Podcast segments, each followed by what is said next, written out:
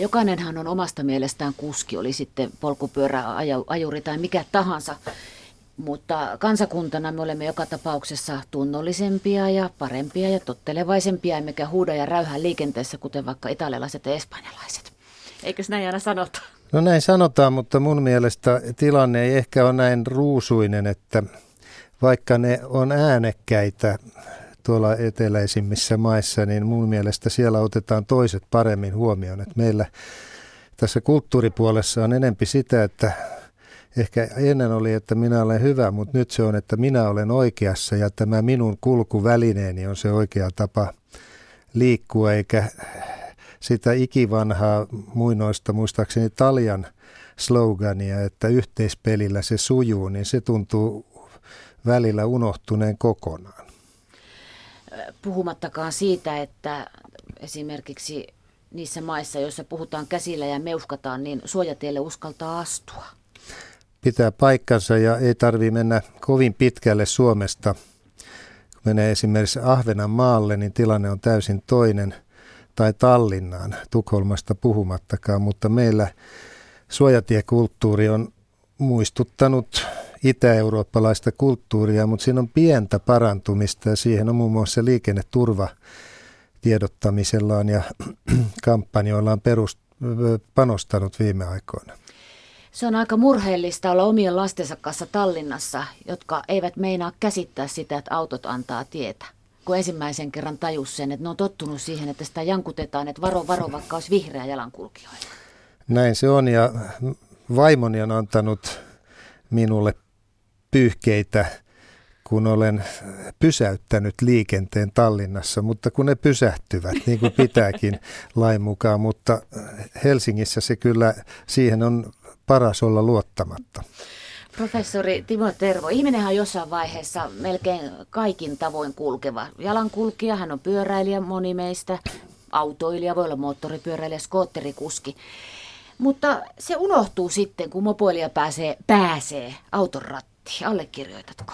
Sitten onkin vain autoilijan status tai hyvä. No mä en niin. ihan allekirjoita. Mä oon sitä mieltä, että ihminen omasta mielestään kyllä – voi olla kaikkia näitä, mutta jostakin syystä sen kanssaihmisen käsitys on siitä, että kun se katsoo esimerkiksi minua, niin ei voi ymmärtää, että saatan olla myös moottoripyöräilijä tai, tai polkupyöräilijä, kun sillä hetkellä satun ajamaan autoa. Ihan niin kuin me liikuttaisiin tuolla – liikenteessä ei vaan liikkuaksemme, vaan ollaksemme urheilijoita ja me puetaan joku, jonkun seuran verryttelypaita päälle, jossa sitten voi lukea, että moottoripyöräilijä tai polkupyöräilijä. Ja sitten se toinen seuran, toisen seuran jäsen on jotenkin niin kuin vastustaja. Et se, se koskee nyt erikoisesti polkupyöräilijöitä, jotka on lis- kovasti hakeneet uusia oikeuksia, mutta ainakin Helsingissä – Karkea arvio on se, että todennäköisesti eniten liikennesääntöjä rikkovat juuri polkupyöräilijät, joskaan on turha väittää, ettei muutkin niitä rikkoisi. Tuolla lauseellahan ei ystäviä saa. No en ole näitä ystäviä niin kauheasti ennenkään tainnut saada, enkä sovitellut sanomisiani sen mukaan, mitä esimerkiksi esimies käskee tai, tai jokin muu taho toivoo, vaan sitä, mikä minusta on oikein, olisi sitten itselle hyödyksi tai haitaksi. Timo Tervo, mitä ajattelet termistä akkaratissa? Se on ihan hyvä asia, että oli, oli, myönnän, että oli aika iso yllätys, kun oma vaimoni meni jäärädalle harjoituksiin ja ensimmäisen kolmen minuutin jälkeen niin ei kukaan olisi voinut uskoa, että se on hän, joka ajaa, koska se oli ihan profi rallikuskin menoa ovi edellä ja kaasulla käänsi piruetteja, että se on, naiset on tietenkin ihan yhtä hyviä ajajia kuin miehetkin ja pystyvät yleensä terveenä ajamaan pitempään kuin miehet. Siis iäkkäiden naisten terveys on parempi ja heillä on vähemmän näitä ikään, ikään liittyviä ongelmia autoilussa. Yle. Radio Suomi. Liikennelääketieteen professori Timo Tervo. Liikenteessä on paljon huumekuskeja. Tämä ei tarkoita pilvipäissä ajelevia parikymppisiä, vaan vaikkapa viisikymppisiä unihäiriöihin se kolmiolääkkeitä syöviä ajajia. Kyllä, tässä täytyisi tietysti tehdä niin kuin määritelmiä sitten huume niin. ja lääkeaine, joka voi olla niin kuin vaikutukseltaan ihan sama tai kuuluu samaan ryhmään kuin tämmöinen esimerkiksi kadulta ostettu huume. Ja erityisesti näin, he, vaikka he, Suur-Helsingin alueella, niin to, suuri osa niin sanotuista rattijuopoista on, on sekä rattijuoppoja, että siellä on sekä alkoholi että jokin huume. Mutta sitten meillä on hyvin paljon lääkkeiden käyttäjiä. Se on iso ongelma reseptillä huumetarkoituksessa hankitut tai myydyt lääkeaineet. Siitä on ollut paljon suomalaisissa lääketieteellisissä kir- lehdissä artikkeleita. Ja se näkyy myös onnettomuustutkijalautakunnan työssä, että lääkeaineita on, niiden osuus on vähän vajaa 10 prosenttia olla mukana riskitekijänä kuolemaan johtaneissa onnettomuuksissa, mutta luultavasti me ei tiedetä sitä koko lukua, koska esimerkiksi iäkkäiden onnettomuuksista pieni osa voi olla semmoisia, että aika tavanomaisetkin lääkkeet iäkäs on sotkenut ja ottanut niitä liikaa. Ja hän ei ehkä olekaan niin dementti, mutta hän on sekaisin niistä ylenpalttisista lääkeannoksista, joita hänellä ylipäänsä on, että voi olla 12 eri valmistetta ja kun niitä sitten yhtä aikaa käytetään ja eri lääkäreiltä ostetaan tai saadaan, niin yhteisvaikutus on aika tuntematon ja, ja tämmöinen polyfarmasia on ongelma liikenteessä ilman muuta. Ja se on ongelma, että kun ajokykyyn vaikuttava lääkeaine on hankittu lääkärin reseptillä, niin vaikka siinä olisi tämä kolmio, niin silloin se on niin kuin tavallaan laillista eh, olla ajossa, vaikka tämä vaikutus voi olla hyvinkin. Pahimmissa tapauksissa on, kun potilas on tottunut johonkin kipu, opiattikipulääkkeisiin, niin meillä on ollut tapauksia tutkinnassa, että se lääkeannos olisi normaali ihmiselle vähintään tainnuttava, ellei jopa tappava. Mutta henkilö on silti ajossa ja on tottunut niihin vaikutuksiin. No mitä tälle voisi tehdä? Sitä, mitä me juuri tehdään, että tietoisuus asiasta, kulttuurimuutos, sitten pitää saada lääkärit, jotka toki yrittää potilaansa parasta ja auttaa, niin, niin ymmärtämään, että heidän tehtävä on myös turvata kaikkia niitä muita ihmisiä, esimerkiksi lapsia, jotka on menossa kouluun, että tämmöinen setää ja heidän, heidän ylitseen – tehdä tutkimusta asiasta, niitä näyttöjä, mitä Suomessa alkaa kertyä, ja muista maista niitä ei saakaan, koska missään muualla ei voida näitä lakiin perustuen samalla tavalla tutkia liikenneonnettomuuksia. Sitten pyrkiä vaikuttamaan Euroopan unionin tasolla, että nämä ajokorttidirektiivit tarkentuu näissä. Yksi ongelma on myös se, että tämmöiset ongelmalääkkeiden käyttäjät voivat tässä elektronisessa kanta tiedostosta niin estää heidän tämän lääkityksensä näkyvyyden niin, ah. että toinen lääkäri tai apteekki ei näe sitä, mitä, millaisia määriä ja mitä aineita on käytetty, ainakaan ilman suuria ponnisteluja ja erillisiä projekteja. Et siinä meillä nämä yksilön oikeudet monessa suhteessa eivät ole liikenneturvallisuuden asialta, kaik, asialla kaikista, kaikilta osiltaan ja on myös lääkkeitä laillisesti hankittuja ja määrättyjä, jotka eivät laita ihmistä sekaisin, mutta väsyttävät.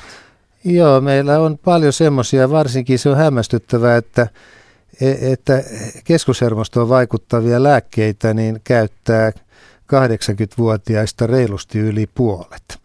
Ja he, he, on, he ovat tietysti näille herkempiä ja varsinkin jos he käyttää unilääkkeitä, niin he voivat olla unilääkkeistä sekaisin sitten päivälläkin. Ja tämmöisiä tapauksia on, on ollut mullakin potilaanakin, että, että on osoittautunut, että iäkäs on ihan ok, mutta hän oli ottanut niitä sopinokseja niin paljon, että hän oli tötterössä, kun poliisi pysäytti. Juuri jonkun kanssa keskustelin, nyt ei vielä tänä keväänä ole osunut silmään sitä, että pappaikäinen mies ajaa moottoritiellä väärään suuntaan, mutta sehän, se voi olla huomiovirhe tai se voi olla tämmöisestäkin kysymys. No tämä on semmoinen... Onko se klise? Ei, tämä on ihan siis oma käsitteensä ja tämä on Saksassa sitä käytetään nimitystä Geisterfahrer. Ja tämä on yleensä dementti henkilö, joka tekee näin, joka ei hahmota sitä liikennetilannetta ja harhautuu väärälle ajo, ajoradalle. Ja kyllä meilläkin tämmöisiä on. Ja e, muistan, kun pidimme neurologeille koulutusta, niin mä olin pyytänyt poliisin jäsenen mukaan, niin hän myöhästyi tilaisuudesta – ja tämä oli aika vaikuttava koulutus, kun hän tulee puoli tuntia myöhässä, kun heti kun hän lähti Mäntsälästä liikkeelle, niin ensimmäisessä liittymässä niin tuli juuri tämmöinen pappa ja hän joutui siviiliautolla paimentamaan sitä ja hälyttämään poliisipartiota paikalla ja sai estettyä sitten onnettomuuden ja sen takia hän myöhästyi tästä neurologien koulutuksesta, niin tämä asia varmaan meni kyllä perille. Liikenteessä on yhä enemmän ikääntyneitä kuljettajia. Ymmärsinkö mä äskeisestä oikein, mitä sanoit liikennelääketieteen professori Timo Tervot? Ikä sinänsä ei lisää onnettomuusriskiä, vai lisääkö se? Kyllä se lisää. Ja ikä, ikä on niin kuin, on, näkyy selvänä riskin nousuna, jos laskenta suoritetaan ajo-oikeuksia kohti. Mutta sinänsä ikä ei ole sellainen tekijä, että jonkin tietyn iän jälkeen ei saisi ajaa, koska ikään liittyy lisääntynyt sairastuvuus ja lisääntyneet terveydenhoidon kulut ja lääkitykset. Mutta niin terveysasioista huolehtiminen ei rajoitu ollenkaan ikään, koska niitä terveysongelmia on kaikissa ikäryhmissä ja laajasti katsottuna psyykkiset ongelmat ja päihdeongelmat on terveysongelmia ja ne on jo nuorilla – ja, ja sitten keskiässäkin on aika vakavia sairauksia monella. Ja sitten kun mennään iäkkäisiin, niin ne keskiän ja alkuvanhuuden sairaudet, niin kuin sydän- ja verisuonisairauskohtaukset, tällaiset, niin ne jopa vähenee. Ja sitten siellä tulee esiin tämä havainto huomiovirhepuoli, joka ilmeisesti liittyy tähän lisääntyvään dementiaan kaikkein vanhimmissa henkilöissä, jotka on sitten niitä teräsvaareja, jotka on niinku muuten kunnossa, mutta sitten alkaa niin sanotusti nuppi pettää. No missä vaiheessa se seniorin ajoluvan peruuttaminen on ajankohtaista? Siinä vaiheessa, kun se ei suju se ajaminen, tai sitten joku näistä lääketieteellisistä äh, normeista, jotka on kuvattu tämän, tällä hetkellä voimalla, voimassa olevissa Trafin ohjeissa, niistä kriteereistä, mitkä, minkälainen tämä ajoterveyden pitää olla, niin jos ne ei täyty, niin silloin se ajaminen loppuu. Mutta sitten niistä, niiden perusteella on tämä dementiapuolen arviointi aika vaikeaa, ja siinä usein omaiset ovat niin kuin paras asiantuntija. Sillä varauksella, että puoliso voi usein olla riippuvainen näistä kuljetuspalveluista, joka Niinpä. tekee hänestä hyvin epäluotettavan arvioitsijan, mutta sitten jos lapset eivät päästä lapsenlapsia papan kyytiin, niin silloin yleensä on kysymys, että jotakin nyt ongelmaa on. Ja mä oon tämän myös itse oman isäni kanssa ollut tässä tilanteessa. Ja se henkilöstä riippuu sitten, miten helppoa tai vaikeaa se ajamista luopuminen on. Ja monen sukulaisen kohdalla tätä asiaa jouduttu vatvomaan ja kukin on reagoinut sitten omalla tavallaan. Ja ja miellyttävämpiä on ne, jotka sitten kiittää siitä, että se on tosi hienoa, että mä oon itsekin vähän ajatellut sitä, että, mutta hieno kun sä sanoit, että nyt hänen on, ilman muuta hän lopettaa ajamisen. Niin, se on se monelle seniorille kova paikka. Onko se lääkärille kova paikka, kun sinne pitäisi hahmottaa niin paljon? Ja tosiaan näkee siinä, että puoliso on riippuvainen kyöräämisestä, kuskaamisesta. No aika monesti se voi olla ja se voi häiritä potilaslääkärisuhdetta. suhdetta mutta sen paikan kovuus osittain riippuu kyllä harjoituksesta ja siitä, että koulutusta ei juuri kellään ole. Että kun niitä tilanteita on ollut usein, niin ei se niin kauhean vaikeaa. Moni muukin kuoleman kohtaaminen ja vakavasti vammautuneen ihmisen näkeminen on kova paikka lääkärille ja poliisille, mutta kun niitä kun siihen on kokemusta, niin ne on vähemmän kovia. Ja myöskin siihen kehittyy vähitellen tämän asian niin kuin esittämiseen niin, että se tuntuu myös potilaasta hyväksyttävämmältä, vaikka ei niitä kaikki tietenkään sittenkään hyväksy. Mutta nämä ilmoituksethan on tehtävä myös potilaan tahdon vastaisesti, jos ajoterveysvaatimukset ei täyty. Oma enoni tuolla Pohjanmaalla kiroilijana mennessään ikätarkastukseen ja sitten leuhki saatuaan sen ajoluvan jatkon kuoli ajettua rekan alle, näytti mm. vilkkua väärään suuntaan. Hmm. Ja sitten mulle sanoi naapurit, että se sen ajaminen oli hutera jo pitkään. Mä en enää asunut hänen kanssa. Jonkun olisi pitänyt sanoa. Näitä tarinoita on, on Suomi täynnä ja, ja näitä tarinoita on minun ikäisteni lääkärikunta täynnä. Että kun istumme tuolla Meilahden ruokalassa, niin siellä on yksi toinen ylilääkärikollega, jolla on ihan samanlaiset kokemukset, kun melkein kaikkien kohdalla tämä tilanne tulee joskus eteen ja se olisi ihan hyvä, kun siihen valmistauduttaisiin jo nuorempana. Että ei se ole nyt niin ihmeellinen asia. Että, niin, niin. Että eihän se ole mikään maailmanloppu. Moni muukin asia että se juostakin satakaan metriä alle 12 sekunnin niin kuin nuorena, niin, niin en mä tiedä. Ja sitten se, että jos sulla on jalassa kipsi, niin että sä et voi painaa kaasua, niin jokaisesta se on tietysti ihan ok. Mutta jos on joku muu terveyssyy, ettei voi ajaa autoa, niin se ei olekaan ok. Et nämä on tietysti koulutus- ja asennekysymyksiä ja nämä pitäisi yrittää osata tarjoilla semmoisella lautasella, että ne menee mahdollisimman vähällä tuskalla alas. Sä oot Timo Tervo yhdessä haastattelussa pohtunut, pohtinutkin ylipäätään, minkä sanoit äskenkin, että tämä luopuminen, se nyt kuuluu tähän elämään. Niin ei tämä kyllä todellakaan ainoa asia, mistä iän mukana saa luopua, että en nyt viitsi luetella kaikkia niitä asioita, mistä, mistä saa vaan. luopua, mutta, mutta en nyt näkisi, että tämä on se viimeinen oljenkorsi, joka niin. ihmisen pitää ihmisenä, että se ei saa ajaa henkilöautolla. Ja päin, itse asiassa näen kyllä niin, että kehitys tulee tässä olemaan ihan toisenlainen, että esimerkiksi minun lasteni ikäluokka, niin niitä ei kiinnosta auto enää sillä lailla. Ja uskoisin, että kun he on iäkkäitä, niin se on no big deal niin lopettaa se ajaminen. Ja voi olla hyvinkin, että ajetaan robottiautoilla, niin, niin vaikka se luopuskin, niin auto vie perille siitä huolimatta. Yle. Radio Suomi. Miten sitten tämä nuori kuski? Josta aina puhutaan valtavana riskinä liikenteessä? Niin, nuoren kusken riskit on juuri se, että on yleensäkin nuorilla riskinotto ja, ja vauhti. Sitten on huonot vanhat autot, jotka ei turvaa.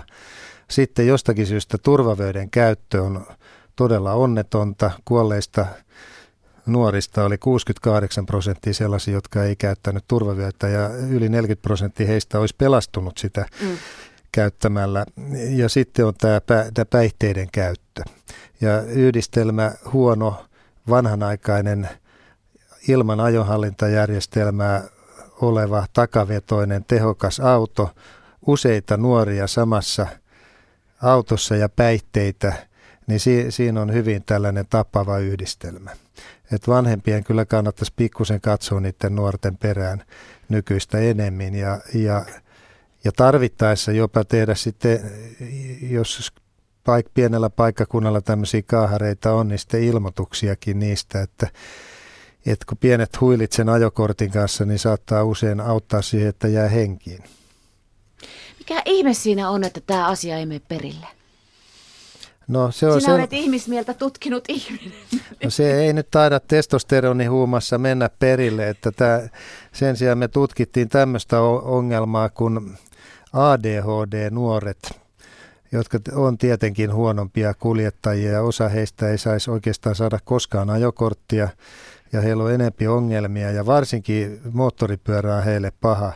Mutta se oli aika yllättävää huomata, että normaali pojat oli oikeastaan riskialttiimpia kuin ADHD-tytöt. Aha. Että, että se, nämä oli ihan omassa luokassaan nämä ADHD-pojat, mutta, mutta tota, niin kyllä tähän miessukupuoleen niin kuin nuoruudessa liittyy tämä ilman päihteitäkin tämmöistä tarpeetonta riskinottoa ja, ja jokainen tällainen vanhemmaksi sitten elänyt niin kuin minäkin ja vanhoja muistellessaan ja terveisiä vaan monille nuoruuden kavereille, niin, niin onhan se hyvä, että kuulijat eivät kaikkea tiedä, mitä minäkin olen nuoruudessani tehnyt. Liikennelääketieteen professori Timo Tervo, sä haaveilit nuorena liikennelentäjän urasta. Antaako tämä hieman osviittaa siitä, että vauhdinhurma on sinunkin sisuksissasi polttanut? Se kaatui siihen, kun sä sait lukion viimeisellä luokalla silmälasit. Kyllä, tämä pitää paikkansa. Että, no, mä olin silloin Mä aloitin lukea tekniikan maailmaa, kun mä olin kolme vuotta. En tosin osannut lukea, mutta katsoin, katsoin kuvia.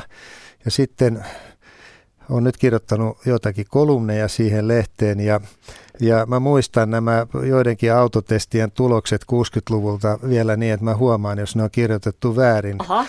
nyt, kun on tekniikan maailma 50 vuotta sitten. Ja, ja tota, se on ollut aina harrastus. Ja, ja, ja liikennelentäjän ammattistahan mä olin kiinnostunut ja, ja tämä sitten kaatui siihen, että tuli lukien viimeisellä toiseen silmään tämä lasi, ja itse asiassa tämmöinen näköhän olisi oikeastaan parempi, mikä mulla on, että mä näen ilman laseja koko ohjaamon mittarit tänä päivänäkin, tarvitsisi vain kaukolasit. Ja, ja tota, äitini sitten pelasti tilanteen ja pysyi kuitenkin niin kuin tällä samalla linjalla, eli kulkuneuvolinjalla, että hän lahjoi, että, että jos edes pääset sinne karsintakurssille lääkikseen, niin tota, hän ostaa sulle skootterin. Ja mä heräsin sitten muutama päivä ennen niitä pääsykokeita ja aloitin hillittömän lukemisen ja skootteri tuli. Ja, ja tota, niin kuin tämä kulkuväline oli tavallaan siinäkin mukana ja, ja kieltämättä tämä liikennelääketieteen professuuri, joka tuli silmäprofessuurin jälkeen, niin, niin jollakin tavalla niin tietysti tuli liian myöhään äh, karrieristisesti ajatellen, mutta se on niin kuin melkeinpä unelmahomma. Mitä se tarkoittaa se liikennelääketiede? Se tarkoittaa siis sitä, että etsitään niitä terveydellisiä syitä, jotka johtavat liikenneonnettomuuksiin, siis kuljettajassa. Ja kun niitä tiedetään, niin koulutetaan muita lääkäreitä, että he osaavat omassa lääkärin työssään toimia niin kuin liikenneturvallisuuden puolesta, että he osaa nämä asiat selvittää potilaastaan ja jolleivät sitten ne terveysasiat ole kunnossa, niin puuttua siihen ajo-oikeuteen. Ja toisaalta myös niin kuin tärkeintähän tietenkin yrittää ylläpitää sitä terveyttä mahdollisimman pitkään, että se aidosti olisi se ajokunto voimassa. Ja kyllä kun katsoo tätä nykypäivän menoa ja esimerkiksi tämän päivän päätöksiä, niin, niin tämä alkoholi on tota, se tappaa kymmenen kertaa enempi ihmisiä yhteiskunnassa suoraan ja epäsuoraan kuin liikenne. Sen kulut on miljardi euroa suomalaiselle yhteiskunnalle. Se työllistää sairaalat ja poliisit ei, ilman, että näitä väärinkäyttäjiä sanktioidaan, mikä ei ole järkevää. Ja sitten alkoholin välillisesti aiheuttavia onnettomuuksia näkyy näissä tutkituissa onnettomuuksissa esimerkiksi niin, että kun on alkoholisti, niin he aiheuttavat nollassa promillessa useammin on kuolonkolarin kuin on kuolonkolareita välillä 0,2-0,5 promillea. Ne saavat epileptisiä kohtauksia ja muita kohtauksia ja usein niissä sitten joku sivullinenkin menettää henkensä. Viittasit tähän tämän päiväiseen uutiseen, että vahvat oluet tulevat kauppoihin liikennelääketieteen professori Timo Tervo. Mitä sun mielestä, mä oon rattijuopon tytär, mä sanoisin nyt tässä suoraan, niin tota, mitä sun mielestä pitäisi tehdä semmoiselle tyypille, joka ännennen kerran kärähtää kännissä ajamisesta tuolla muiden ihmisten seassa? Kun mä sanon, että kädet poikki. No joo, kyllä se tietysti aika äh, kovia asioita pitäisi tehdä, mutta se on niin monimutkainen kuvio, että kun niistä rattijuopoista aika moni sit käyttää myös lääkkeitä. Ja vaikka he olisivat sitten selvänäkin, niin heillä saattaa olla psyykkinen sairaus ja se, siihenkin pitäisi puuttua. Sitten on rattioppoja, jotka ajaa ilman korttia. Ja siihen ei oikeastaan auta muu kuin se ajoneuvon konfiskointi. Mutta jos se ajoneuvokin on varastettu tai lainattu, niin se ei tietenkään kohdistu oikeaan. Että, että siinä että voi sanoa, että osittain viranomaiskeinoja ei ole. Että siinä Voisi olla hyvä istuskella vähän aikaa jossakin, mutta kaikkiin ei auta siis kerta kaikkiaan mikään. Että he on ihan sosiopaatteja niin kuin tämän yhteiskunnan säätelymekanismien ulkopuolella. Mutta ajoneuvo, monissa tapauksissa tämä ajoneuvon niin kuin haltuunotto saattaisi myös auttaa, ja sitä on jonkin verran kai tehtykin. Nyt mennään kylläkin liikennejuridiikan alalle, Aivan, kyllä, kyllä, joka, joo, jo, joo. josta mulla olisi kyllä antaa eri asiantuntijoita. No joo, mutta tuli nyt tässä kuitenkin mieleen. Tuota noin, niin nykyään autot on tietokoneita ja kukaan ei osaa enää korjata. Eivät miehet nosta konepeltiä, mene helman alle katsomaan, se on vietävä kalliiseen korjauspaikkaan. Kun sä oot liikennelääketieteen professori, niin mitä tämä tulee tarkoittamaan sinun työ- ja kollegoidesi työssä tulevaisuudessa? No se oikeastaan, niin ei se oikein lääkärin työhön paljonkaan vaikuta, mitä auto on tietokone ennen kuin se auto on automaattinen auto, Robotti. tämmöinen robottiauto. Niin, niin sitten, voi juua siellä niin siellä voi ottaa joo. tosiaan niin, skoolata takapenkillä ja painaa ohjelman sitten, mihin piti mennä. Mutta tota, se, mikä tämä on mielenkiintoinen, on tota, on onnettomuustutkinnassa, että, ja jonkun verran sitä tehdäänkin, niin auto tallentaa hyvin paljon dataa. Ja, ja ihmiset ei varmaan tietoisia, että esimerkiksi saattaa olla, että puhelimen kuvat menevät autotehtaalle, kun se puhelin on paritettu eh, sen auton järjestelmän kanssa ja tekstiviestit ja sun muut sähköpostit, sen auton sijainnit, auto tallentaa kierroslukuja ja nopeuksia, joita voisi käyttää onnettomuustutkinnassa osittain ihan niin kuin musta laatikko lentokoneessa, ei tosin yhtä täydellisesti, mutta siinä on tulkintana se, ja varsinkin Saksassa, että kuljettaja omistaa nämä tiedot. Mm. Ja, ja tota, autotehtaat ei mielellään avaa näitä tiedostoja, koska ne haluaa olla asiakkaansa puolella. Ja jossakin määrin näitä saadaan korjaamotestereillä selvitettyä. Väitöskirjan tekijäni on diplomi-insinööri ja sen takia mä vähän on perillä tästäkin hommasta. Ja tota, Mutta se, että potilas omistaa terveystietonsa niin kuin Saksassa on tilanne, että siellä ei saada mitään tutkittua toisin kuin Suomessa, niin siitä on nyt järkyttävä esimerkki tämä German Wingsin lentoonnettomuus, jossa tämä oli kymmeniä lääkäreitä tavannut tämä perämies, ja he eivät vieläkään paljasta näitä tietoja tutkijoille, mitä he tästä potilaastaan tiesivät. Ja, ja tällainen, tässä nähdään niin kuin valtava tämmöinen konfliktitilanne näiden ihmisoikeuksien ja muiden, kun niin moni sitten joutui siitä kärsimään tai menetti henkensä, kun tämän yhden yksilön oikeuksia pidetään niin suuressa arvossa. Onneksi Suomen ilmailujärjestelmässä tämä ei olisi kylläkään mahdollista. Meidän järjestelmä on siinäkin toisenlainen ja parempi. Mutta mm, myös auto-onnettomuuksissa, niin, niin kyllä ehkä pitäisi vähän enempi avata sitä, että miten se, jos kuljettajalla, ja meillä laki onkin semmoinen, että jos on ilmeinen vaara, niin esimerkiksi on tietty potilaslaki, niin, niin jopa sairaanhoitaja, jos se toteaa ilmiselvästi vaarallisen henkilön, niin voi tehdä ilmoituksen. Ei tarvitse olla edes lääkäri poliisiviranomaiselle. Ja sitten jos tota, kuljettaja alkaa uhata, niin kuin meillä hiljattain tapahtui meidän sairaalassa tämmöinen, että uhkas lääkärin henkeä, niin tämmöistä henkilöstä sitten niin on syytä tehdä myös tuo ilmoitus aselupia koskien, että hän menettää automaattisesti ne sitten tämmöisestä uhkauksesta. Täällä nyt joku kuulija heittää, että kaveri ryyppäsi joka päivä vähintään pullon kirkasta ja ajoi autoa täysin normaalisti. Mä en tiedä, onko tässä nyt tämä klassinen sa- sankari kirkkaan kiskomisajatus tässä taustalla. Siitähän oli juttuakin, että on paikkakuntia, missä ei käräytetä, vaikka kapakan pihasta lähtisi autolla, jos mä palaan vielä tähän rattijuopouteen. Tämä on yksi osa tässä kuviossa. Joo, siis tietenkin tämä on mahdollista ja jopa todennäköistä, että jos on oikein kunnolla tottunut alkoholiin, niin olen minäkin aikoinaan tehnyt humalatilatutkimusta, että henkilö on täysin kliinisesti selvä ja hänellä on 2,8 promilleja. Ja ainoa huomaa alkoholin hajun ja hiukan punottavat kasvot, mutta ei horju, noukkii tulitikkuja ja tekee kaikkea, laskee etuperi ja takaperi. Et se kertoo vain, että on käyttänyt hyvin paljon sitä alkoholia. Näitä ihmisiä ja tarinoita on tuolta maaseudulla paljonkin ja tietenkin on niin, tästä selviää se, että tota, se riski ei ole ihan hirveän suuri joutua kolariin, vaikka olisi humalassa todellisuudessa, mutta se on vain kiellettyä ja siihen voi liittyä riski. Ja suuressa väki, väkimäärässä ja kuljettajamäärässä se on riski, e, niin kun siinä ei ole mitään sellaista rajaa, että testattaisiin nämä juopot, se sinne vielä puuttuskin, että kun oikein kunnon juoppo, niin saa ajaa enempi kännissä. Ja, ja tästä kun sä kerroit tämän, niin mä en viitsi paikkakunnan nimeä sanoa, mutta istuin baarissa vaimoni kanssa, joka esti kyllä mun niin sitten turvallisuussyistä, niin sinne tuli neljä eri henkilöä, jotka kaikki nakkas siitä kolme puolen litran tuoppia olutta ja lähti kävelemään, mutta sitten tuli, eli autoilemaan, Niin. sitten tuli oikein erittäin humalainen mies, joka ei meinannut päästäkään sinne ravintolaan autostaan. Ja tota, sitten hän joi sen yhden tuopin ja lähti lähes kontaten takaisin autoon, niin se yleisen reaktio oli taputus, kun se sai auton käyntiin.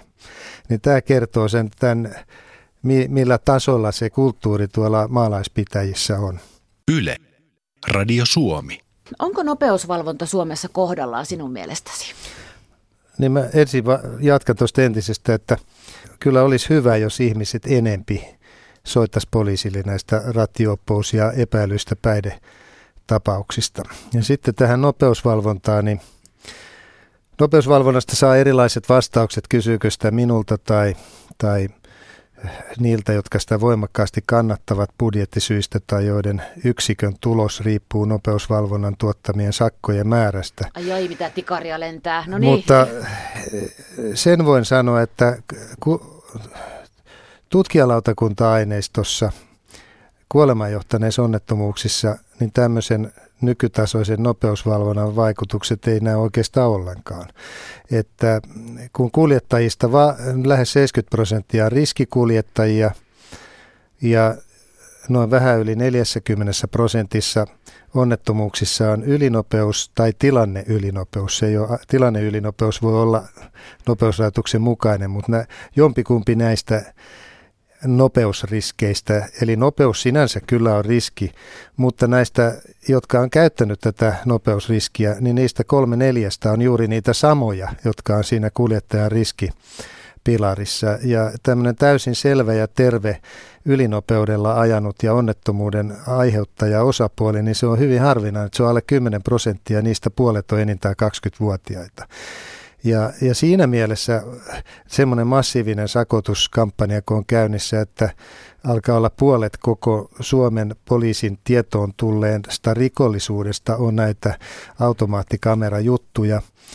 Ja kun niistä hyvin suuri osa on kuitenkin vahinkoja ja varsin pieniä, niin en toki vastusta nopeusvalvontaa sinänsä, mutta satsaaminen siinä niin kuin yhteen korttiin tässä valvonnassa, jota tietysti ei myönnetä, että näin tehdään, mutta totuus on se, että tuonne tien päälle on hyvin vaikea saada partiota ja sinne ei semmoista varsinaista elävää valvontaa juurikaan tehdä vaikka raskaan kaluston kuntoon ja, ja sen tyyppistä, koska siihen ei riitä resursseja ja ihmisen henkeä ja tällaista uhkaavat tilanteet on tietysti priorisoitava ja poliisin resursseja on jälleen supistettu, niin poliisin on pakko tehdä näitä tällaisia ratkaisuja.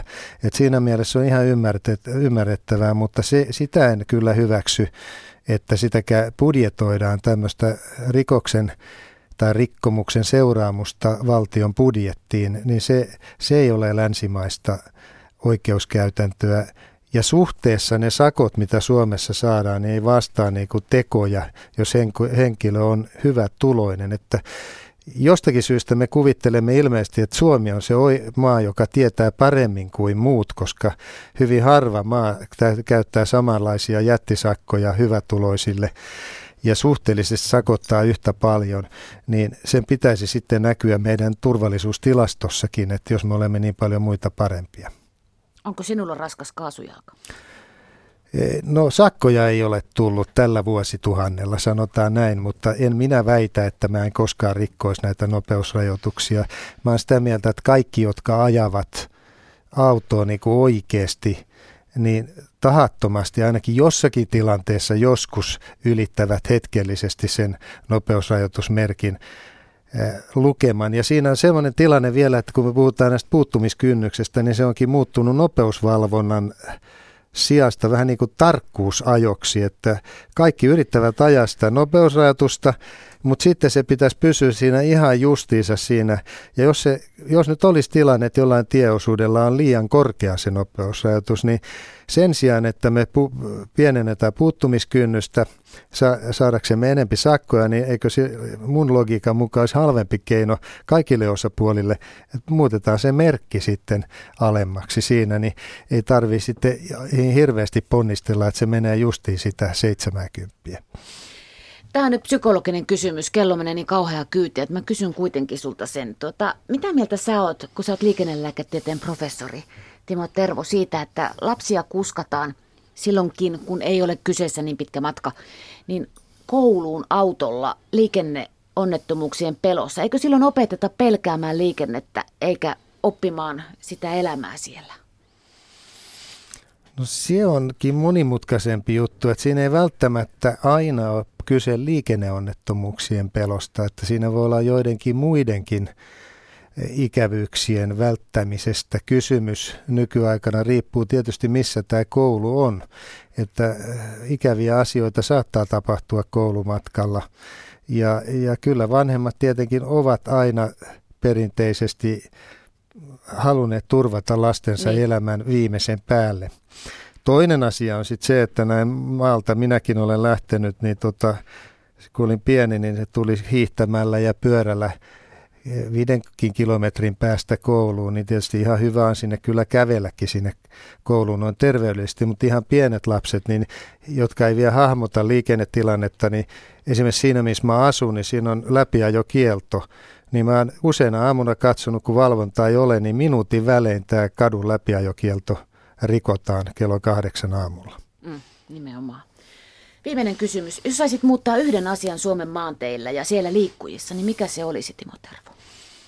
No kyllä mä varmasti äh, korostaisin tota, olisiko sitten yksi tai kaksi, niin yhteispeli ja se, että kaikki, siihen kuuluu se, että kaikki noudattaisivat sääntöjä. Eikä kuvittelisi, että juuri minulla, niin ne ei koske juuri minua. Yle. Radio Suomi.